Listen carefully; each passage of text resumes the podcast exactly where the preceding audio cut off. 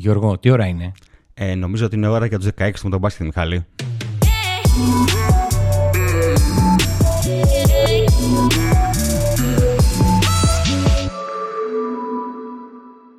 Συνέχεια λοιπόν στο Μουντομπάσκετ της Ασίας, με τους 16 της διοργάνωσης, με τους αγώνες 17-32 που συνεχίζονται.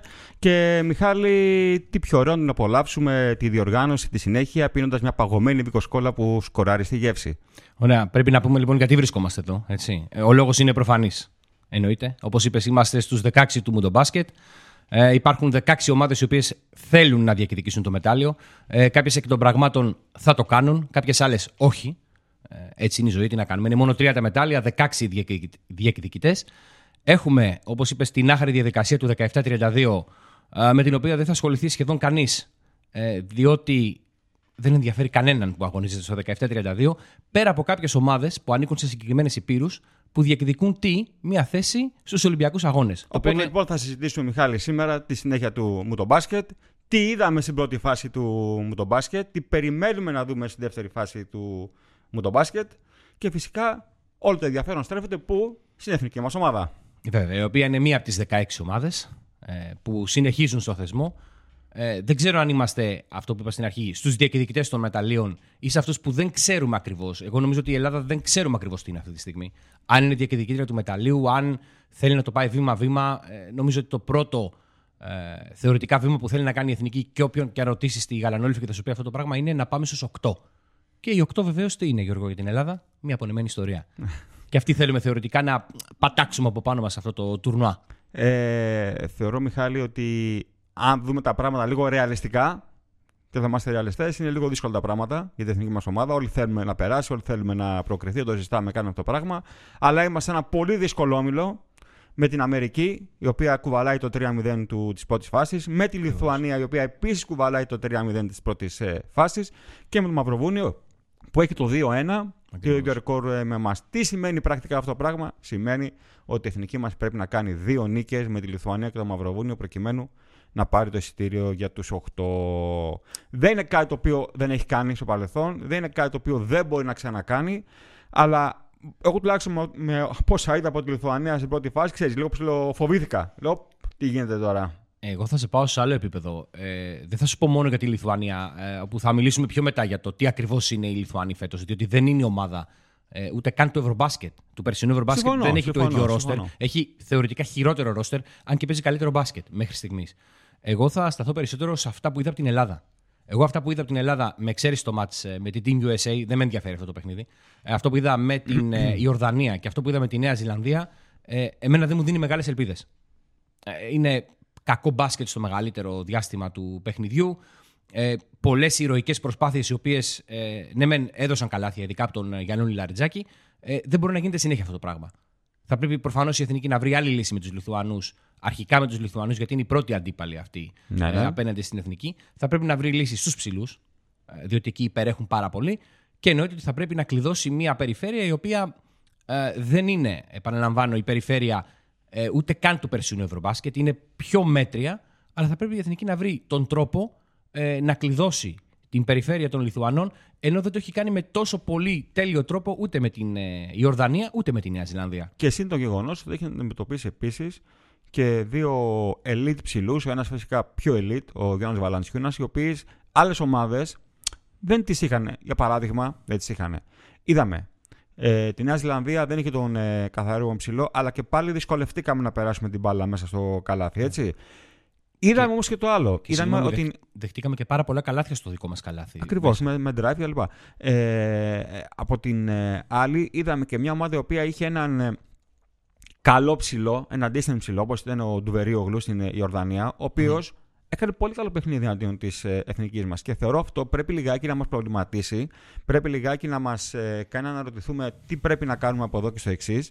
Γιατί ο Παπαγιάννης, ως γνωστόν, είναι μόνος του. Δεν έχει backup από πίσω. Θα παίξει πάλι ο Παπα-Νικολάου, ο Πέτρους, ο Πέντο, όπως παίξανε με τη Νέα Ζηλανδία. Αυτό ήταν μια αλχημία που βγήκε στον coach του. Με τον Βαλαντσιούνα δεν γίνεται αυτό το πράγμα. Ούτε με τον Μοντεγιούνα γίνεται αυτό το πράγμα. Ούτε καν ο Θανάσης να πούμε ότι να πάρει το 5 που έχει βγάλει με την ενέργεια. Δεν θα καταφέρει να το σταματήσει, γιατί ο Βαλαντσιούνας είναι κανονικός ψηλός. Έχει κινήσεις, έχει σουτ, μπορεί να βγει στην περιφέρεια, μπορεί να σου κάνει τεράστια ζημιά εκεί που το περιμένεις. Απ' την άλλη, όμως, να σου πω εγώ μια ερώτηση. Μπορεί να χάσεις από ένα παίχτη? Όχι, δεν μπορείς να χάσεις από ένα παίχτη σε καμία περίπτωση, γιατί η Λιθουανία δεν έχει μόνο ένα παίχτη, έχει και άλλους παίχτες. Εγώ το λέω επειδή αν θεωρήσουμε ότι ο Βαλαντσιούνας είναι ο top class αυτής της στιγμή τη Λιθουανίας, που είναι. Πού είναι top class, όχι, από ένα παίκτη μπορείς να χάσεις. Πιστεύω καμία ομάδα δεν μπορεί να χάσει από ένα παίκτη, όπως δεν έχασε και η Νέα Ζηλανδία από ένα παίκτη. Για παράδειγμα, ο Χόλις Τζέφερσον που έκανε ματσάρα 38-39 πόντους που έβαλε. Δεν έχασε από ένα παίκτη η Νέα Ζηλανδία. Το πήγε στον ύμα βέβαια το μάτσα, αλλά. Ναι, δεν έχει σημασία. Πάντως δεν έχασε. Σωστό, συμφωνώ σε αυτό. Παίζει μεγάλο ρόλο για μένα στο μάτς το πρώτο χρονικά που είναι με τη Λιθουανία να σταματήσουμε πάρα πολύ και την περιφερειά τους, γιατί έχουν και πάρα πολύ καλό σουτ. Εγώ μου έχει κάνει πολύ καλή εντύπωση ο Κουσμίνσκας, ο οποίος έχει σημαντικό ρόλο μέσα στη Λιθουανία και πολύ αξιόπιστο σουτ. Δηλαδή τα μάτς που έχω δει είναι παίκτης που στο βασικό rotation του coach Μαξβίτης, έτσι. Βέβαια. Από εκεί παίρνει και άλλοι παίκτες οι οποίοι δεν είναι, με εξαίρεση τον Μπρασδέικη, είναι και άλλοι παίκτες οι οποίοι ενδεχομένως να μην είναι τόσο πολύ, άντε και τον Τίμσα, να είναι πολύ γνωστοί στο ευρύ κοινό, αλλά όμως είναι παίκτες ομάδας οι οποίοι έχουν αφομοιώσει στο 100% πιστεύω το στυλ παιχνιδιού του Μαξβίτης και για μένα αναπάντεχα το έχουν παρουσιάσει με τον καλύτερο δυνατό τρόπο μέσα στο παρκέ. Δεν περίμενα να δω τη Λιθουανία τόσο καλή. Νομίζω ότι η Λιθουανία είναι τόσο καλή γιατί δεν πάει να κάνει κάτι που δεν μπορεί. Κάνει αυτό που μπορεί, παίζει απλό μπάσκετ. Ακριβώς. Ουσιαστικά αυτό που λέμε, με τους παίχτες που έχεις θα παίξεις ένα συγκεκριμένο μπάσκετ. Δεν θα παίξεις ό,τι μπάσκετ σου αρέσει με όποιον παίχτη έχεις. Το μπάσκετ το καθορίζει ο παίχτης, το υλικό που έχεις, ας το πούμε έτσι. Οπότε ο Μαξβίτης για μένα ακολουθεί τη συνταγή της Ζαλγκύρης. Αυτό που έκανε δηλαδή στην Ευρωλίγκα και έβγαλε την ομάδα του μέχρι την 8η θέση, την έβαλε στα playoffs, άσχετο αν μετά αποκλείστηκε με 3-0 από την Μπαρτσελώνα.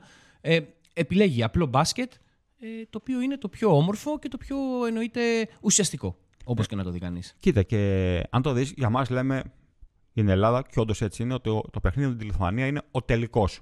Ακριβώς. Έτσι, γιατί εννοείται. Άμα χάσουμε, πάμε στο 2-2, η Λιθουανία πάει στο 4-0, τελείωσε η πρόκριση. Ακριβώς. Έτσι δεν είναι. Δεν έχει να το συζητάμε. Κάνει γιατί και με την Αμερική, ακόμη και αν υποθέσουμε ότι το Μαυροβούνιο κερδίζει την Team USA για κάποιο λόγο, δεν έχουμε την ισοβαθμία. Ακριβώς. Με την Team USA στο τέλος, αν και εφόσον υπάρχει κάποια ισοβαθμία ή οτιδήποτε, γιατί είναι περίεργα τα σενάρια. Αυτό εγώ έχω την αίσθηση ότι αν και εφόσον κερδίσουμε το δύσκολο μάτς που είναι το της Λιθουανίας, την Κυριακή το πρωί θεωρώ ότι θα είναι 100% στο χέρι μας να πάρουμε την πρόκριση. Και πιστεύω ότι με τον ενθουσιασμό, την καλή ψυχολογία που θα έχει η ομάδα, που θα έχει αναπτύξει, θεωρώ ότι εύκολα ή δύσκολα το Μαυροβούνιο δεν το φοβόμαστε. Δεν πρέπει να μας προβληματίσει ο Βούτσεβιτς μόνο. Κοίταξε, για μένα είναι ο ίδιος γρίφος. Διότι και το Μαυροβούνιο είναι μια ομάδα η οποία έχει καλούς ψηλούς, τον Ντουμπλεβιτς, τον Βούτσεβιτς, έχει έναν πολύ γρήγορο παίκτη στην περιφέρεια, τον Κέντρικ Πέρι. Πέρα από εκεί όμως νομίζω ότι αυτό, όπως ακριβώς το είπες, ότι εφόσον η Ελλάδα ξεπεράσει το εμπόδιο της Λιθουανίας, θα πρέπει να βρει τον τρόπο να κερδίσει και το Μαυροβούνιο. Όλα για όλα είναι μετά. Δεν υπάρχει. Θα πρέπει να βρει τον τρόπο να κερδίσει το Μαυροβούνιο. Παίζει οκτάδα, παίζει ενδεχομένως τις ελπίδες της, τις όποιες ελπίδες έχει, να βρεθεί απευθείας στους Ολυμπιακούς Αγώνες του χρόνου. Έτσι. Γιατί αν πει οκτάδα, μετά μπορεί να διεκδικήσει μέχρι τους Ολυμπιακούς Αγώνες. Ο πρώτος για μένα στόχος της εθνικής. Αρχικά βεβαίως. Όπως αρχικά ήταν το. Νομίζω ότι γι' αυτό είπα στην αρχή, πάμε βήμα-βήμα. Ο πρώτος στόχος της εθνικής ήταν αρχικά να εξασφαλίσει το προολυμπιακό. Να μην μπει δηλαδή στη διαδικασία, εάν και εφόσον έχανε από τη Νέα Ζηλανδία, να μπει στο άχαρο του 17-32, να τερματίσει κάπου μέχρι την 21η-22η θέση που δίνει θέση τουλάχιστον στο προολυμπιακό. Το προολυμπιακό το έχουμε εξασφαλίσει, είναι το λιγότερο που μπορούμε να πάρουμε από αυτή την διοργάνωση. Όπως είπες πολύ σωστά, η Ευρώπη δίνει 2 θέσεις, να το πούμε αυτό, στους Ολυμπιακούς Αγώνες, και με δεδομένο ότι οι Γάλλοι έχουν αφήσει την διοργάνωση, τουλάχιστον το δρόμο των μεταλλίων, εδώ και αρκετές ημέρες. Σημαίνει ότι οι 2 πρώτες ευρωπαϊκές ομάδες θα πάνε απευθείας στους Ολυμπιακούς Αγώνες του Παρισιού, οι οποίοι είναι το επόμενο καλοκαίρι του 2024. Και αυτό είναι το μεγάλο για μένα πλήγμα του παγκοσμίου κυπέλου, ότι από τη στιγμή που αποκλείστηκε η Γαλλία, αυτομάτως αφαιρεί από μια ευρωπαϊκή ομάδα το δικαίωμα να διεκδικήσει τους Ολυμπιακούς Αγώνες πιο χαμηλά. Τι σημαίνει αυτό το πράγμα, θέλω να πω. Αν και εφόσον λέμε τώρα, φερειπίν, η Γαλλία ήταν στην πρώτη τετράδα, που για τον περισσότερο κόσμο ήταν να πάει στην πρώτη τετράδα. Στην αρχή πιστεύαμε ότι είναι για την πρώτη τετράδα. Ακριβώς, ναι. Ακριβώς. Βάζουμε, είπα, Καναδά επίσης στην τετράδα. Εγώ σου λέω να κάνει την έκπληξη. Που δεν είναι και τόσο πολύ έκπληξη, είναι καλή ομάδα η Αυστραλία, αν και έχει εξασφαλίσει ήδη τους Ολυμπιακούς Αγώνες μετά την νίκη της εθνικής μας από τη Νέα Ζηλανδία. Γιατί όσο γνωστό είναι η Οκεανία δίνει ένα εισιτήριο και αυτό το πήρε ήδη η Αυστραλία. Οπότε μετά, από το 5 και κάτω, θα μπορούσαν οι δύο ευρωπαϊκές ομάδες να διεκδικήσουν τις δύο θέσεις των Ολυμπιακών Αγώνων. Τώρα αυτό δεν είναι εφικτό. Τώρα είναι εκ των πραγμάτων πολύ δύσκολα τα πράγματα. Ναι, ακριβώς. Δηλαδή θα πρέπει μια ομάδα τουλάχιστον να φτάσει στην τετράδα, ενδεχομένως, για να μπορέσει να εξασφαλίσει. Αρχικά το εισιτήριο, έτσι. Δεν μιλάμε τώρα για μετάλλια ή οτιδήποτε. Και μην ξεχνάμε ότι τώρα έχουμε αρκετές ευρωπαϊκές ομάδες στους 16. Βεβαίως υπάρχει το σύστημα, δεν είναι ακριβώς το σύστημα, η κλήρωση.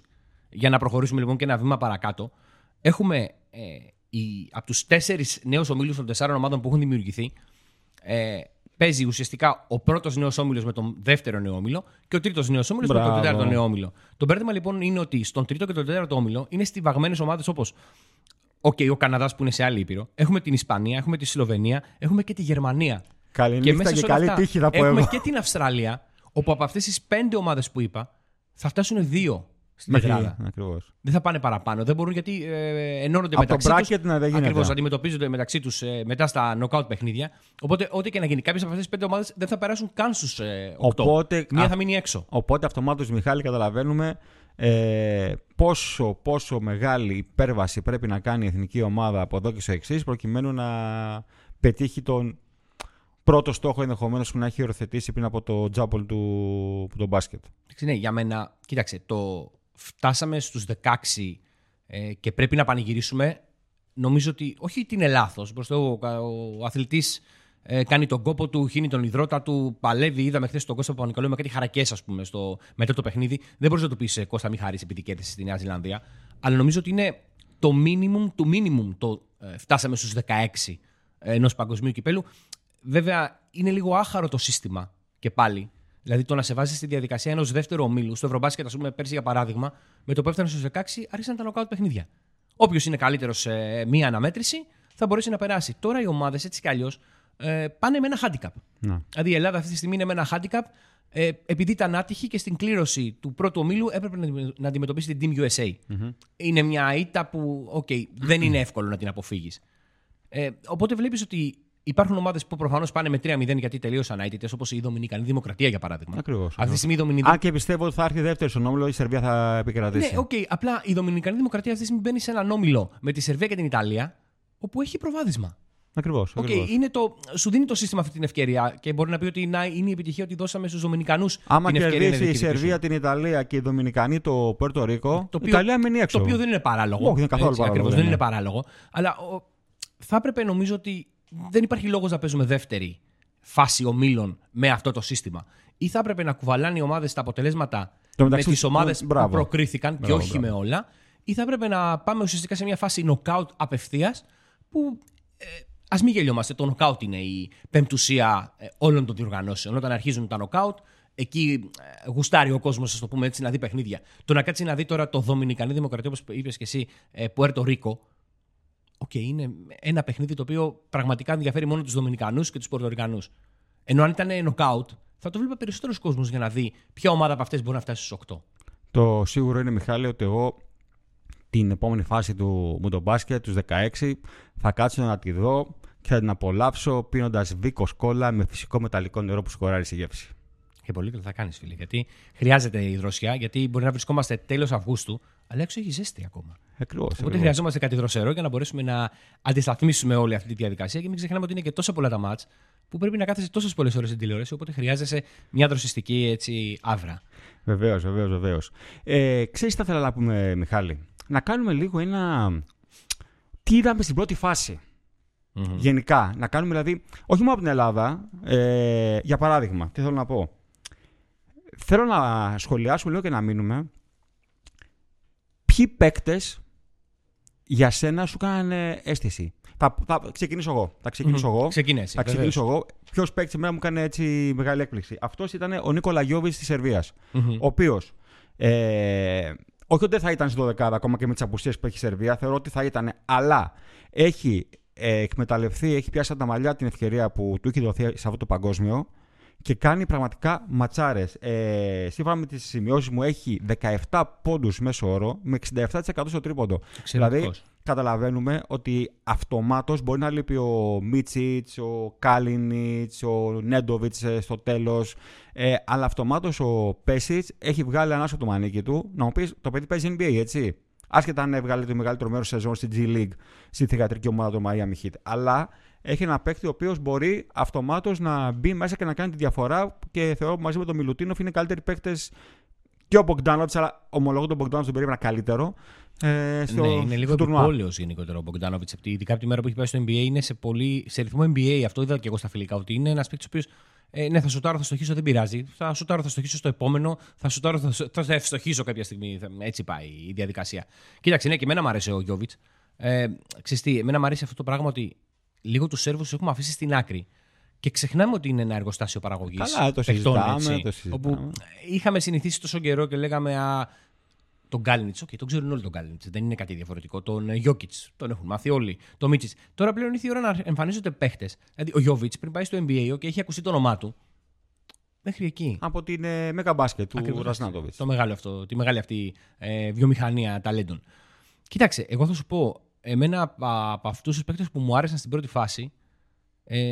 Και είναι λόγω της δικής του ιδιοσυγκρασίας, είναι ο Τάουνς, Καρλ-Άντονι Τάουνς. Γιατί τον Τάουνς τον θεωρώ. Δεν διαφωνήσω καθόλου. Τον Τάουνς τον θεωρώ, και ας με επιτραπεί η έκφραση, ως έναν από τους μεγαλύτερους ρεμπεσκέδες που υπάρχουν αυτή τη στιγμή στο NBA. Και όταν λέω ρεμπεσκές, εννοώ ένας άνθρωπος ο οποίος εμένα μου δίνει την αίσθηση ότι βαριέται να δουλέψει, βαριέται να παίξει και έχει συμβιβαστεί με το. Εντάξει, θα κάνουμε 15 νίκες σε μια σεζόν, θα κάνουμε και 60 ήττες. Και όλα καλά, δεν έγινε και τίποτα. Πάμε στην επόμενη. Σου κάνει πάρτι σε διακόψεις για τον Downs. Είδες το σκηνικό που βάραγε βολές και κοίταξε πάνω στο τζάμπο, έκανε το μαλλί του. Ναι, να δείτε τι γίνεται. Και αυτό σου λέω, το παιδί αυτό είναι, ενώ έχει τρομερό ταλέντο. Πέραν το ότι στο NBA έχει δείξει ότι είναι και soft παίχτης, ενώ κάνουν καθάμπερ να μπαίνει μέσα, να τους διαλύει όλους, να πατάει και να γκρεμίζεται το παρκέ, ας πούμε, και τέτοια πράγματα. Εμένα μου έχει κάνει εντύπωση ότι παίζει με πάθος αυτό στο Μουντομπάσκετ. Όντως, ισχύει. Είναι πάρα πολλοί παίχτες ξένοι σε άλλες εθνικές. Δηλαδή, για παράδειγμα, ο Γιόκιτς πέρσι στο Ευρωμπάσκετ έπαιζε σε μισή ταχύτητα. Το ίδιο και ο Ντόντσιτς. Δείχνει να βαριέται γιατί και δεν θέλει να ζοριστεί, θέλει να το βγάλει με ασφάλεια την κάθε διοργάνωση. Περιμένει και την έναρξη της νέας σεζόν, οπότε σου λέει δεν χρειάζομαστε, θα παίξω με το ταλέντο μου, δεν χρειάζεται να βάλω και το κορμί μου. Ο Τάουνς το βάζει το κορμί του και αυτό μου αρέσει και γενικότερα ο άνθρωπος δείχνει να διασκεδάζει που κερδίζει επιτέλους. Είπαμε, Δομινικανή Δημοκρατία είναι στο 3-0 και δείχνει, έχει πάρα πολύ μεγάλες πιθανότητες να βρεθεί και στους 8. Επίσης, ένας άλλος παίκτης, ο οποίος είναι, ξέρεις, δεν είναι από τους γνωστούς παίκτες, αλλά ήρθε από το πουθενά και τον οποίο το δούμε και του χρόνου στην Ευρωλίγκα. Mm-hmm. Λέω τον Βραζιλιάνο, τον Playmaker, τον Γιάγκο Ντος Σάντος, ο οποίος πέρσι πήρε το πρωτάθλημα με την Ulm, την οδήγησε σχεδόν μόνος του στη Γερμανία, πέναντι από Άλμπες, από Bayern κτλ. Είναι 1,78, 1,77 και κάνει μυθικά πράγματα στο Μουντομπάσκετ. Έχει περίπου 17,5 πόντους μέσο όρο και σουτάρει με πολύ καλά ποσοστά στα τρίποντα.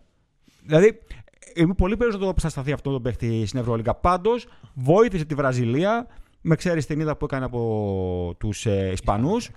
Ναι, να περάσει η δεύτερη φάση, έτσι. Βέβαια. Και με προβλήματα τραυματισμών, έτσι. Οι Βραζιλιάνοι πολλά από το πουθενά. Εδώ είναι το τέτοιο, ότι τραυματίστηκε ο Νέτο, αυτομάτως αυτός πήρε περισσότερο χρόνο συμμετοχής. Και όχι μόνο αυτό. Τον πήρε και τον εκμεταλλεύτηκε. Αυτό είναι το νόημα ουσιαστικά για μένα. Αυτό που λέμε και για την εθνική ομάδα, ότι χτύπησε ο Ντίνος Μίτογλου πριν ξεκινήσει το τουρνουά, θα πρέπει να εμφανιστούν άλλοι παίχτες, οι οποίοι δεν χρειάζεται να βάλουν 25 πόντους και να πάρουν 15 rebound.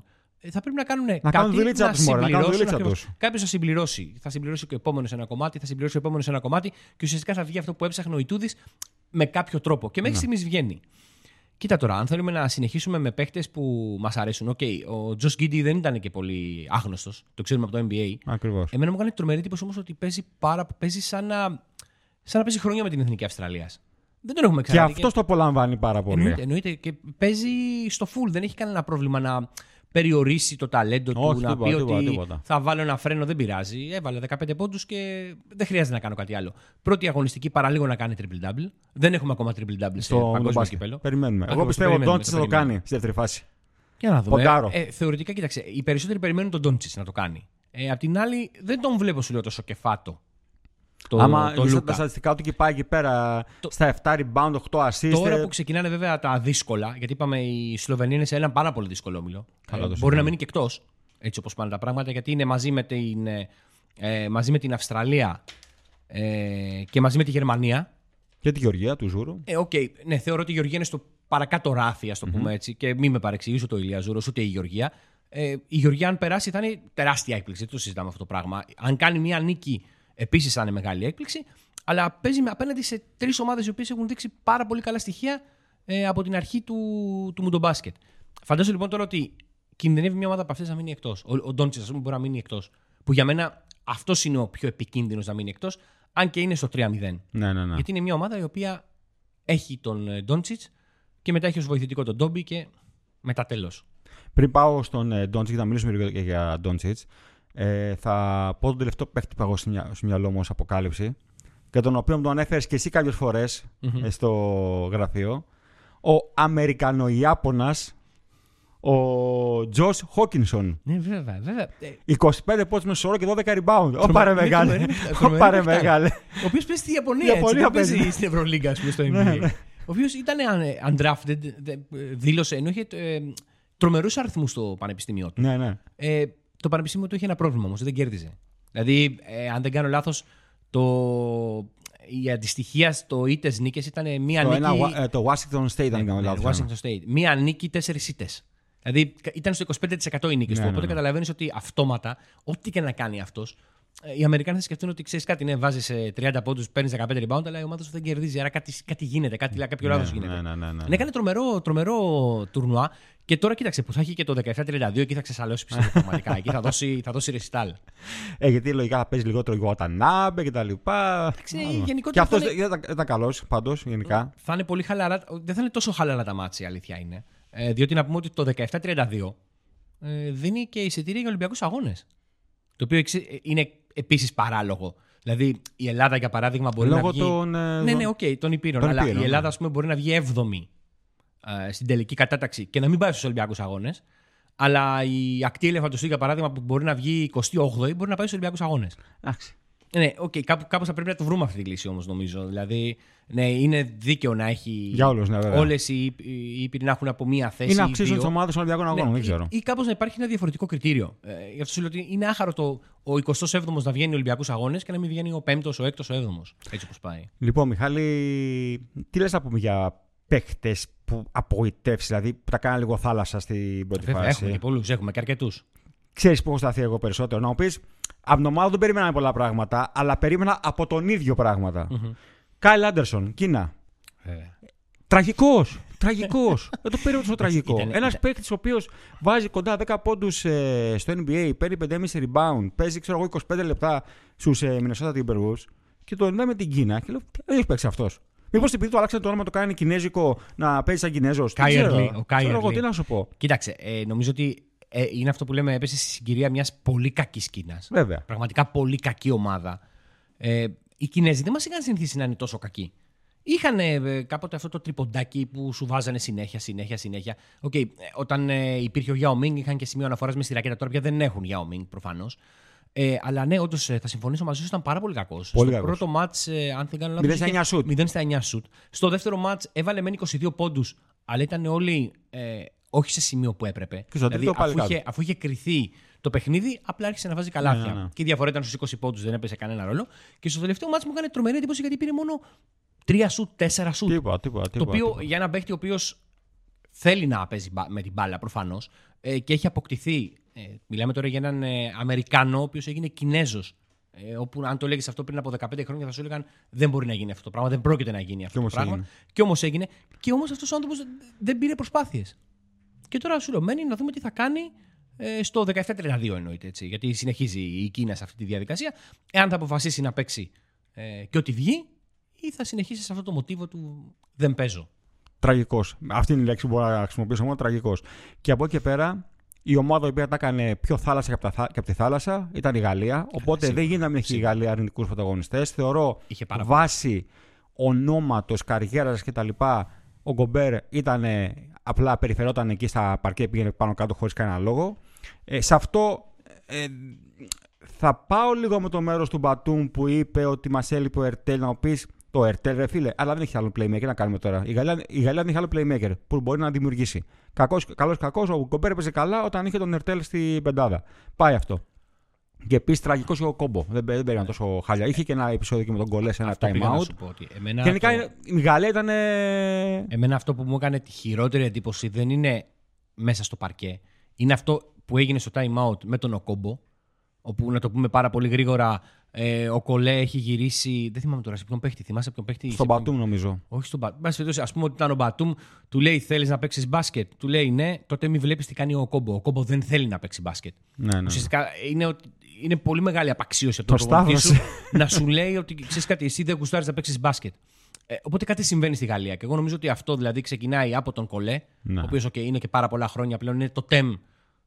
Και δεν ξέρω αν θα πρέπει να μετακινηθεί ή έμπαση, αν θα πρέπει να κριθεί και αυτός, που προφανώς πρέπει να κριθεί. Αλλά νομίζω ότι το κακό μπάσκετ ξεκινάει από το κακό κλίμα. Το οποίο φαίνεται από τον Οκόμπο, από όλο αυτό το μπέρδεμα που έγινε με τον Ερτέλ. Και πάει λέγοντας. Και φαίνεται στην ψυχολογία τους πάρα πολύ. Γενικά υπάρχουν και άλλοι παίκτες οι οποίοι δεν παίξαν καλά, αλλά για να μην επεκταθούμε περισσότερο, να πάμε λίγο στα καλά. Πρέπει να βάλουμε και έναν MVP. Ακριβώς. MVP. Εγώ λέω MVP πρώτης φάσης, Σάι Γκίλτζος Αλεξάνδερ, με τα δύο χέρια. Και με τα δύο πόδια. Ακριβώς. Όλα μέσα. Γιατί ο άνθρωπος έχει παίξει τρομερά.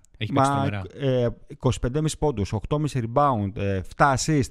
Δηλαδή έχει κάνει ολοκληρωτικό τουρνουά. Καναδάς, και χωρίς να χρειαστεί να πατήσει και πολύ το πόδι στον γκάζ. Γιατί έχει άλλους 11 παίκτες οι οποίοι είναι. Σε πολύ χαλαρό ρυθμό. Δηλαδή πάρα πολύ χαλαρό. Υπήρχαν μάτς που ήταν μέχρι το 30, είχε 9 πόντους, ξέρω εγώ. Απλά εκείνη την ώρα σου λέει: Εντάξει, ας παίξω και λίγο. Να βάζει 17 πόντους. Έβαλε τρίτη περίοδο. Δεν θυμάμαι τώρα τον αντίπαλο. Νομίζω όχι με την Αυστραλία. Μπορεί και με την Αυστραλία. Έβαλε σε μια περίοδο 17 πόντους, ας πούμε. Το οποίο δεν είναι και τόσο εύκολο να το κάνεις. Σε ρυθμό Μουντομπάσκετ στο NBA το κάνει σε κάθε παιχνίδι. Και είναι πάρα πολύ ωραίο να δούμε το μάτς Καναδάς-Ισπανίας τώρα στη. Πάρα πολύ. Τώρα έχει ωραία μάτς, είπαμε. Από εδώ εξής. Θα ήταν ωραίο να ήταν νοκάουτ τα παιχνίδια, αλλά έχουν και κάποια τη γλύκα τους, ας το πούμε έτσι. Ναι. Για να δούμε γενικότερα και τι ψάρια πιάνουν οι ομάδες. Διότι, εγώ αυτό που θέλω να σου πω ότι αυτό που μου έχει μείνει από το Μουντομπάσκετ στην πρώτη φάση είναι πάρα πολλά μάτς με πάρα πολύ μεγάλες διαφορές. Ναι, ισχύει. 30, 40, 25. Να σου πω κάτι, εσύ Μιχάλη, υπάρχουν μεγάλη διαφορά δυναμικότητας με. Ουσιαστικά τώρα ξεκαθαρίζουμε λοιπόν το τοπίο. Πάνε οι πιο ποιοτικές ομάδες, περνάνε, για να δούμε τι ακριβώς μπορούν να κάνουν. Θα συμπληρώσω στον Γκίλτζο Αλεξάνδερ, ο οποίος συμφωνώ όπως είπα 100% ότι είναι ο MVP μέχρι τώρα του τουρνουά. Θα πάω και στον Λούκα Ντόντσιτς, ο οποίος είναι μόνος του στην κυριολεξία στη Σλοβενία. Από τη στιγμή που τραυματίστηκε και ο Τσάντσαρ στο παιχνίδι με την Ελλάδα στο ΆΚΑ, ουσιαστικά είναι μόνος του. Ο Πρέπελιτς, εντάξει, τι άλλο να κάνει ο Πρέπελιτς και να τον βοηθήσει. Όπως είπα και πριν, ο Τόμπι είναι βοηθητικός, αλλά ό,τι κάνει ο Ντόντσιτς. Ακριβώς. Είναι ο ορισμός του παίρνω μια ομάδα μόνος μου και προσπαθώ να την οδηγήσω. Σε χειρότερο βαθμό από τη Γερμανία, του Ντοβίτσκι. Ο Ντοβίτσκι είχε και κάνα δύο παίχτες κάτι να προσφέρουν. Τώρα στη Σλοβενία, όπως την είδα δύο φορές, είναι πάρα πολύ μέτρια ομάδα. Είναι μέτρια ομάδα. Μόνο ο Ντόντσιτς τι κάνει. Είναι ποδοσκόρη του τουρνουά, έτσι. Πιστεύω, όπως είπα και πριν, κάποια στιγμή θα το κάνω το triple-double μέσα στο τουρνουά. Εντάξει, λογικά. Αλλά, είπαμε, αν μπορεί κάποιος να το κάνει, είναι αυτός. Εκτός αν έχουμε κάποια έκρηση. Θα παίζει 35-37 λεπτά, τα παίζει σίγουρα τώρα στα μάτς τώρα τα κρίσιμα. Κάτσε να δούμε. Ανάλογα. Και θα δούμε. Ελπίζουμε πάντως να γίνουν ωραία μάτς που πιστεύω εγώ ότι θα γίνουν ωραία παιχνίδια από εδώ και εξής. Πάρα πολύ ωραία. Οπότε φτάσαμε στο τέλος. Σιγά-σιγά να πάμε να δούμε και το παιχνίδι της εθνικής μας. Σαν σήμερα να αναφέρουμε ότι η εθνική μας κέρδισε την Αμερική με 195 στη Σαϊτάμα 1η Σεπτεμβρίου του 2006 και ελπίζουμε με αυτό το μάτς οδηγό να κερδίσουμε και τους Λιθουανούς. Εντάξει, μικρότερη σημασία βέβαια με τους Λιθουανούς, αλλά έχουμε κάτι να το θυμόμαστε, ή να το συγκρίνουμε.